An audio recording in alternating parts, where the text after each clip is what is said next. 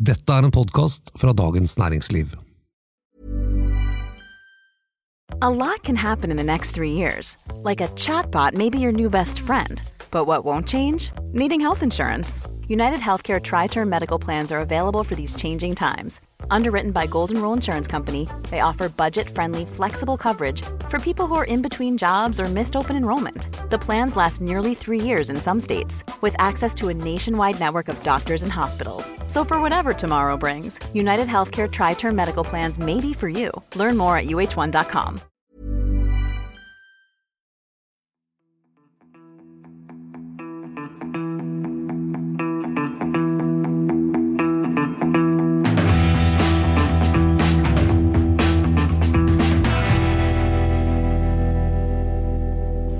I løpet av de siste par årene har 100 000 privatpersoner kjøpt sin første aksje på Oslo Børs. Hva slags strategi har de hatt for de aksjekjøpene sine, tro? Altså, hvis de i hele tatt har hatt en, en strategi? I denne episoden av Finansredaksjonen snakker vi om hva man bør tenke på før man kjøper sin første aksje, og hvordan man sånn rent praktisk gjør det. Og så slenger vi på et par råd fra noen eksperter som har tjent både, både tjent og tapt millioner av kroner på aksjer. Finansredaksjonen er en podkast laget av Dagens Næringsliv. Jeg heter Anita Wormsnes og er kommentator. Og jeg heter Terje Erikstad og er finansredaktør. Og jeg heter Tor Isan Jensen og skriver om aksjer. Altså, det har jo vært en, en sterk vekst i antall nye privatpersoner som har bevega seg inn på Oslo Børs. Og flere kan det bli. Altså, Så lenge avkastningen i aksjemarkedet ligger i gjennomsnitt skyhøyt over det du kan få ved å sette pengene i banken. Men eh, altså, hvordan skal man gå fram? Ja, men her er vi jo kjempeheldige. Og jeg må jo si at jeg er litt sånn starstruck her jeg sitter i vårt virtuelle studio. Vi har jo en vaskeekte forfatter med oss, som har nettopp lansert et praktverk. Har du ikke det, Anita? Oi, oi, oi, oi. oi. Ho, ho, nå flusha jeg fint her.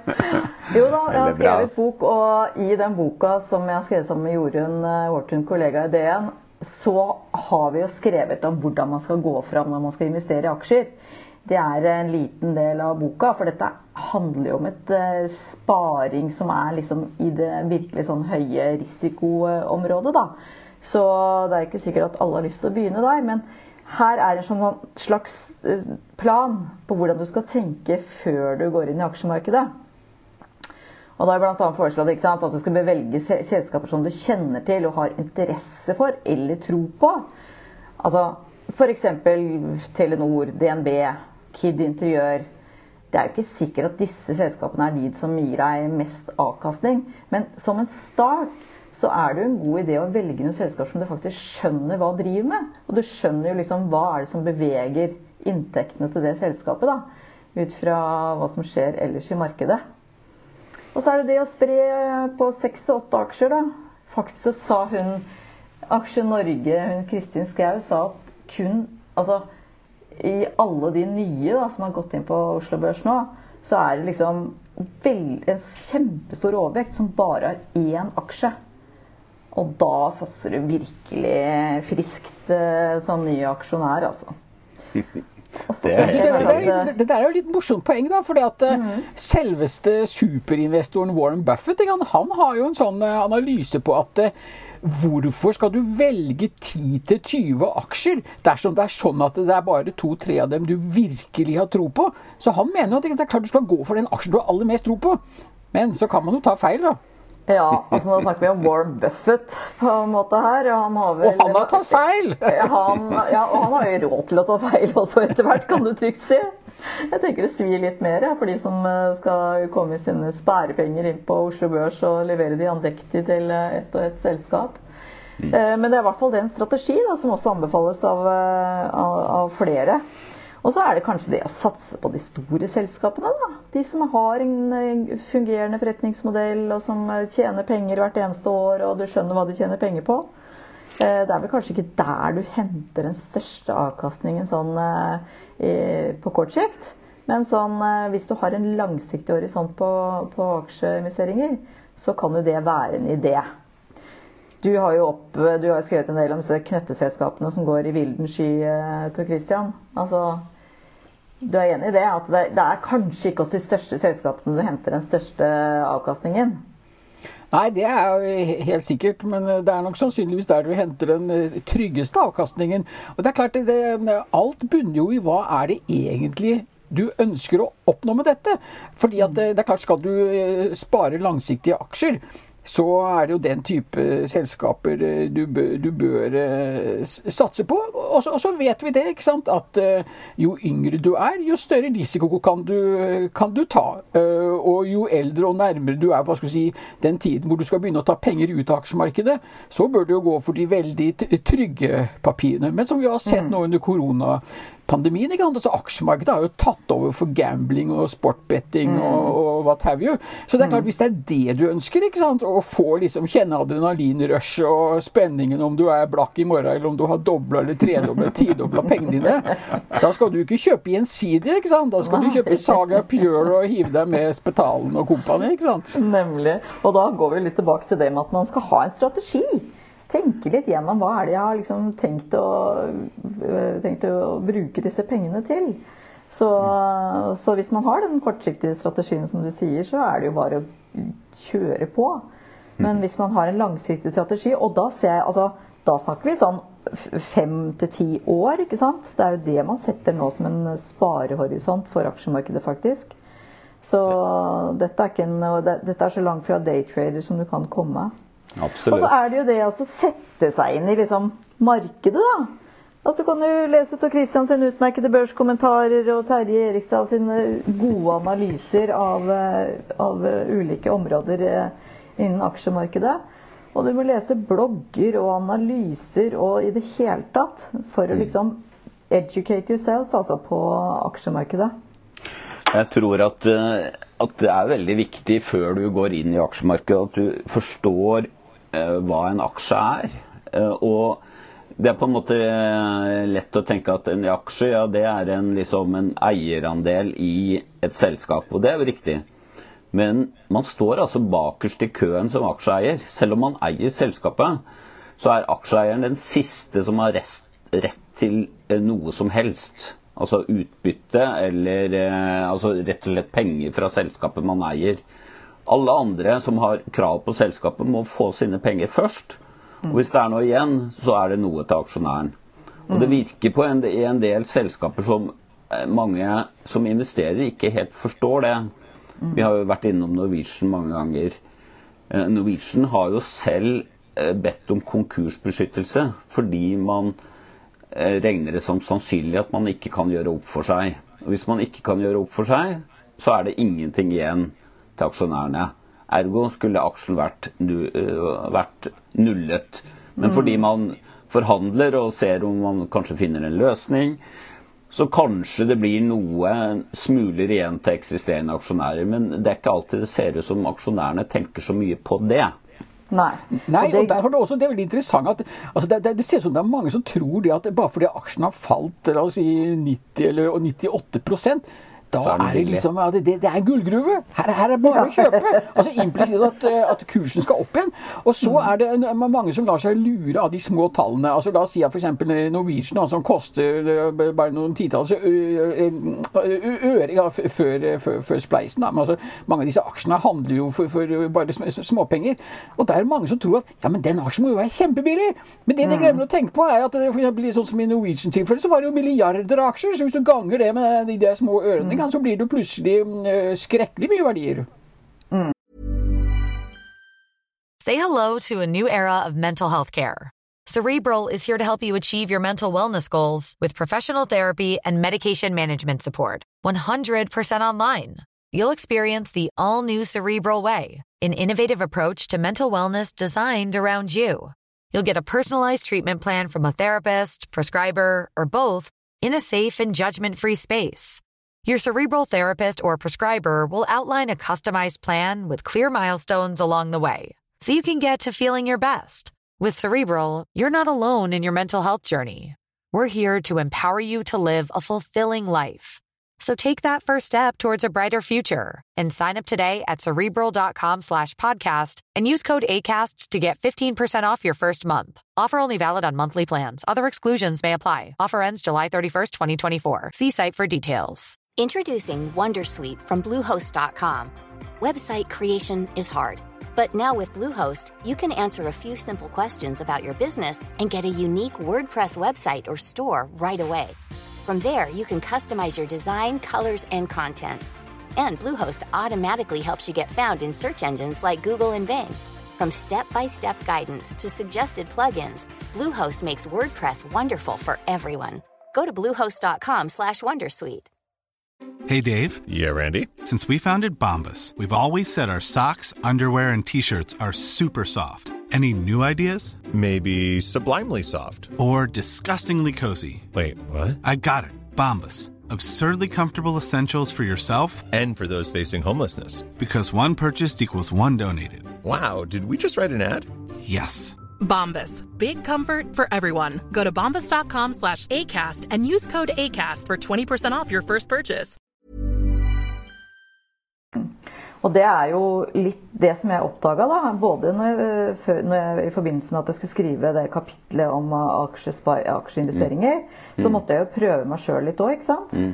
Og den derre når du, skal, du har oppretta aksjekonto og VPS og alt er i orden, du har satt inn penger på liksom, du skal bruke, og så skal du legge inn Og så finner du noen aksjer du har lyst på. Så, og så finner du noen aksjer du har lyst på, og så skal du legge inn kursen som eh, du skal, er villig til å betale. Altså prisen du er villig til å betale for den aksjen. Mm. Det er ikke så lett, det, altså. Fordi at du skal jo liksom legge inn den prisen som ikke er for høy. Ikke sant? Sånn at du mm. bare betale betaler for mye. Og så, mm. og så hvis du legger inn for lavt, så er det jo ingen som vil selge aksjen til deg.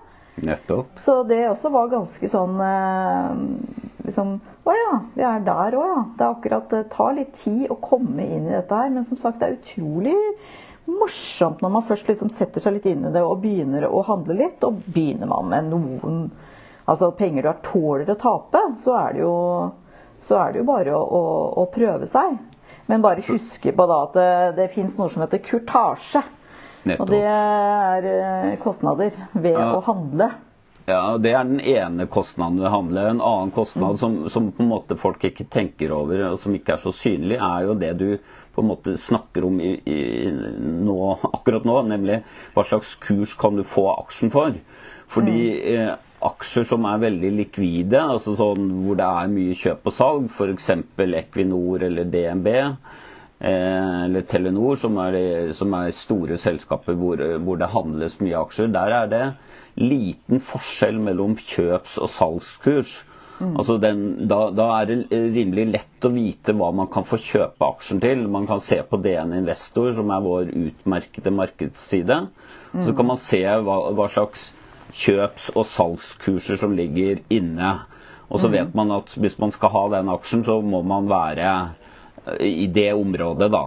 Enten hvis man skal selge eller kjøpe, da. Mm. Men på, på sånne illikvide små selskaper, så kan det være kjempestor forskjell mellom kjøps- og salgskurs. Og der kan det være sånn at hvis du skal selge, har kjøpt en aksje der i et lite likvid selskap og skal selge, så må du kanskje dumpe prisen veldig mye for å få mm. solgt. Mm. Så det, det, den risikoen der er veldig sånn Det er på en måte eh, en, en stor kostnad ved å drive og kjøpe og selge aksjer. Ja, ja og, og, i det mest ekstreme tilfellet så kommer du ikke ut engang. Nærmest når du, gir fra deg, du tilbyr å gi fra deg aksjen gratis. Altså, La oss si det kommer korreksjoner eller, eller smeller. da, ja. Så mm. Det er veldig viktig poeng det som eh, Terje snakker om. Men så er jo mm. trøsten den andre delen som dere var inne på, dette med, med, med kurtasjen til meglerne. Altså, Den har jo falt som en stein. ikke sant? Det, det, men på sikt så kommer det der til å bli gratis å sitte og handle, for det, det er bare en sånn skal vi si, bare et lokkemiddel for å få folk inn i, inn i som, som, som, kunder. Men nå på, på disse nettmeglerhusene så betaler man jo en slik og ingenting for å handle mm. aksjer. Mm. Mm. Du hører på det ordet kurtasje. Det er gammeldags, vet du. Ja. det er kurten, som de kaller, de kaller kurten. ja. Men eh, ikke sant, så jeg, når, når jeg skulle være med i Fantasyfond, da, DNs egen sånn aksjekonkurranse, så fulgte jeg jo denne strategien som jeg har skrevet om. da. Og ja, trygge, gode selskaper som jeg visste godt hva drev med, og seks til åtte aksjer, ikke sant. Og satte i gang. Fullstendig mislykka. For dette er jo dette var jo en, dette er, eller var, ja, en konkurranse som varte over ti uker. Og da hjelper ikke å begynne å, å skulle liksom kjøpe noen sånne aksjer som tikker sånn smått om scenen litt oppover, ikke sant? Så det var jo bare å kaste ut da, alle som var i disse solide selskapene, og hive seg på de der mest risikofylte aksjene som var på vei, og som jeg knapt ante hva han drev med for øvrig. Og det gikk fint, det. Så var, var, var, ikke det litt av din nei, nei, det var din strategi som den holdt vel heller ikke vant til, Christian. Men jeg tror ikke det var fordi du sa at eh, du satte vel ikke penger i de trauste aksjene, du? Jeg trodde vi var enige om at vi ikke skulle snakke mer om dette i podkastene. Jo, det er lagt ut som et eget tema i alle faktisk. Nei, jeg starta veldig fornuftig ut. ikke sant? Jeg ville gjøre som deg. ikke sant? Ta ja. solide aksjer. For jeg trodde jo at det, på den tiden der at vi, at vi ville få en, få en korreksjon og, og, et svakt aksjemarked på, i fjor høst. Og, og det starta veldig riktig, det. Ehm, men så kom vi jo ut av oktober og inn i november, og da tenkte jeg her kan vi jo ta litt mer risiko. Og mm. så må jeg jo innrømme at jeg ble nok litt fanget av noe som, som, inntreffer for mange investorer. Og det er denne her trangen til å handle eh, nærmest hver dag. Ja, der, der var det noe interessant, og der var det noe interessant. Og det er ikke nødvendigvis eh, det smarteste, for du kan fort komme litt sånn på etterholka. Eller Nemlig, og da. Ja, et, ja etterholken. Tired of ads barging into your favorite news podcasts? Good news. Ad-free listening is available on Amazon Music for all the music plus top podcasts included with your Prime membership. Stay up to date on everything newsworthy by downloading the Amazon Music app for free or go to amazon.com slash news ad free. That's amazon.com slash news ad free to catch up on the latest episodes without the ads. As humans, we're naturally driven by the search for better. But when it comes to hiring, the best way to search for a candidate isn't to search at all. Don't search, match with Indeed. When I was looking to hire someone, it was so slow and overwhelming. I wish I had used Indeed. If you need to hire, you need Indeed. Indeed is your matching and hiring platform with over 350 million global monthly visitors, according to Indeed data, and a matching engine that helps you find quality candidates fast. Ditch the busy work. Use Indeed for scheduling, screening, and messaging so you can connect with candidates faster. And Indeed doesn't just help you hire faster. 93% of employers agree Indeed delivers the highest quality matches compared to other job sites, according to a recent Indeed survey. And listeners of this show will get a $75 sponsored job credit to get your jobs more visibility at Indeed.com slash podcast. That's Indeed.com slash podcast. Terms and conditions apply. I'm Andrea, founder of a boutique handbag brand, Andy, and this is why I switched to Shopify. I tried three other platforms prior to Shopify, and I remember my breaking point was when I would try to make one little change and my entire site would go down. With the drag and drop theme editor, we don't need to hire a developer to do any coding. Each theme is automatically optimized on mobile. It's incredible. Get a $1 per month trial period at shopify.com slash listen. Go to shopify.com slash listen to take your business to the next level today. Men i hvert fall det, der kommer vi tilbake til det med strategi igjen. ikke sant? Som mange andre områder i livet. Så må man liksom legge en liten plan da, for hvordan man har tenkt å gå inn i et marked. Eller mm. andre områder for den saks skyld. Og så holde seg til den planen. Og det er jo som sier til Christian, det kan, eh, når det fyker opp og ned, og analytikerne eller skriker kjøp eller selv, så er det liksom veldig fristende å gjøre det, da. Men og det, det er jo det, er jo det ja, nei, men ikke sant. Det er det eh, på en måte Hvis man leser om forvaltere som har gjort det godt over lang tid, mm. så er det et viktig poeng at de har vært disiplinerte. De har hatt en strategi og fulgt den. Hvis du mm. endrer strategi eh, daglig, så eh, kan du jo ha flaks da, og så ende opp med å få god avkastning. Men da ender du i hvert fall opp på en sånn måte at du, du, du ikke kan repetere eh, det du har gjort. Fordi du har vinglet fram og tilbake, og da er det helt umulig å vite hva som gjorde at du mm. endte opp der du endte. Hvis du, hvis du en, har en plan og følger den, eh, og, og, og, så vet du i hvert fall eh, hva du har gjort. Og, og hvis det viser seg at den ikke er god, ja, så får du jo bare ditche den etter en stund. Men men eh, hvis den er god, så kan du kanskje klare å repetere den. Mm. Og vi har skrevet det De siste par dagene så har vi hatt to saker med to veldig erfarne investorer. Det er en Morten Borten som har eh, laget sitt eget fond. Begynte å investere i aksjer da han gikk på Handelshøyskolen. Og sitter nå og forvalter 180 millioner for, eh, for både seg selv og andre. Og så har vi han Kjetil Holta som eh, Ja, der snakker vi om milliarder. Mm. Som driver profesjonelt med investeringer. Og begge de to er jo på den derre som egentlig er, gjelder for vanlige personlige eller private òg at man velger seg noen solide selskaper med god inntjening og fordeler det på ulike Ikke satser alltid på én aksje, men fordeler det på flere. Så, mm. så, så det er nok en god plan, men eh, men, men jeg, jeg, tenkte på en annen ting, Terje, og det er det at ja. vi snakker om at vi sier at aksjemarkedet har steget med 3 Oslo Børs har steget med 3 eh, hittil i år, f.eks. Men det er jo ikke sannheten, det. Det er det ikke. Hva er det som er sannheten, da? Sannheten er jo at eh, aksjemarkedet Når man sier at eh, aksjemarkedet har steget, så ser man på et gjennomsnitt av alle selskapene. Eh, og de varierer jo ekstremt mye. Og akademisk forskning viser jo at det er faktisk bare et lite mindretall av selskapene som over lang tid virkelig skaper merverdier for aksjonærene. Sånn at mm den forestillingen om at bare du kjøper aksjer, så får du høyere avkastning enn i banken eller enn i rentemarkedet, er ikke riktig. Med mindre du da kjøper indeksen. Altså da kjøper du på en måte alle aksjene. Mm, For det, det, akade ja, det, det, det, akademikerne insisterer på at forskningen viser, og det tror jeg de har rett i, er at folk som liksom eh, handler én og én aksje, de taper over tid. Du får ikke betalt for den risikoen du har ved å eie bare én eller noen få aksjer. Du må opp i 25-30 aksjer for å på en måte utjevne risikoen ved at noen går bra og noen går dårlig. Men de færreste privatpersoner klarer jo å holde styr på 25-30 aksjer og analysere dem og forstå hva de driver med osv. Så, videre. så derfor er det jo egentlig rådet alltid Velg indeksfond. Velg kjøp indeksfond. da blir det jo litt kjedelig òg, da. Ja, det blir litt kjedelig. Hva skal vi prate om da? Det er liksom gjort på en setning. Det. Et globalt indeksfond. Takk for oss. kan bare legge ned denne podkasten der. Da, ja, ikke sant? Hva skal du gjøre da, til Christian? Du som skriver om aksjemarkedet hver dag. Det... Nei, da ser det stygt ut for ja.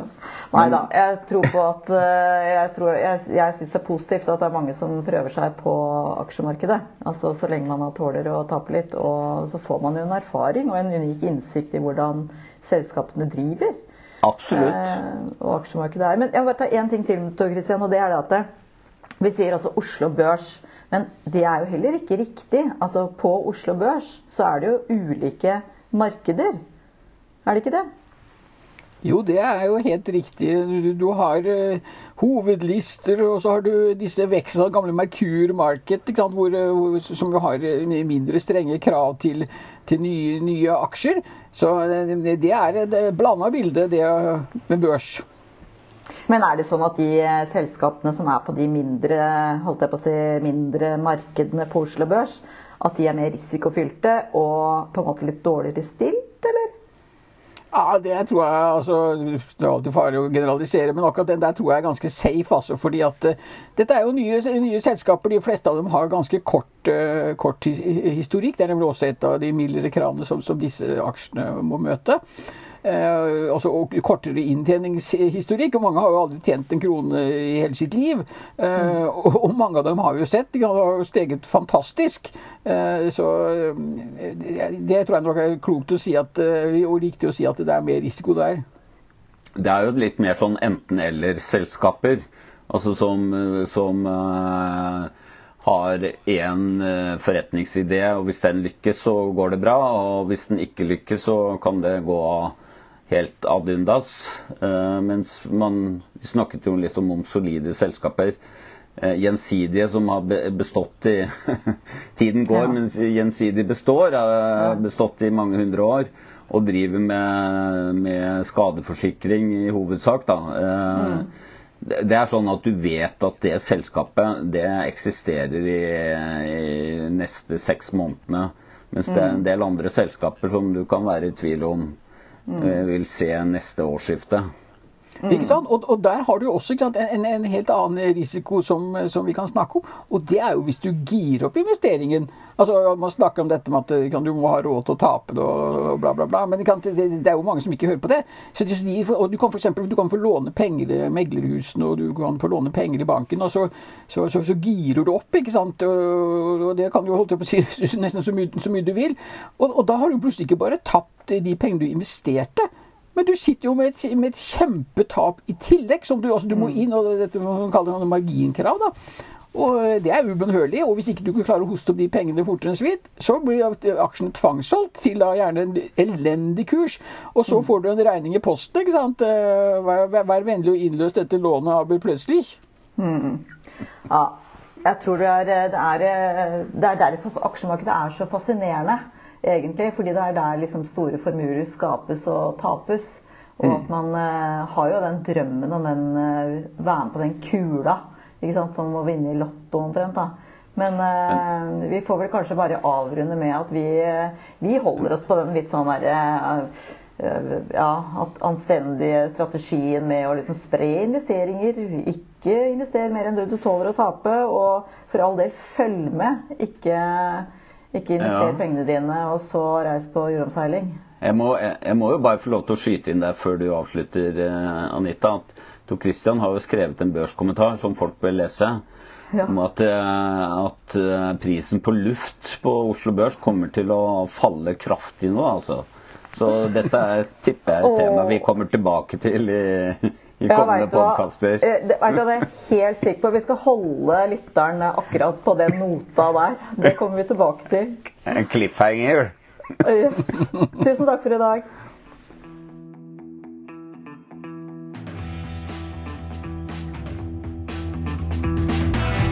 Teknisk produsent har vært Oskar Bremer.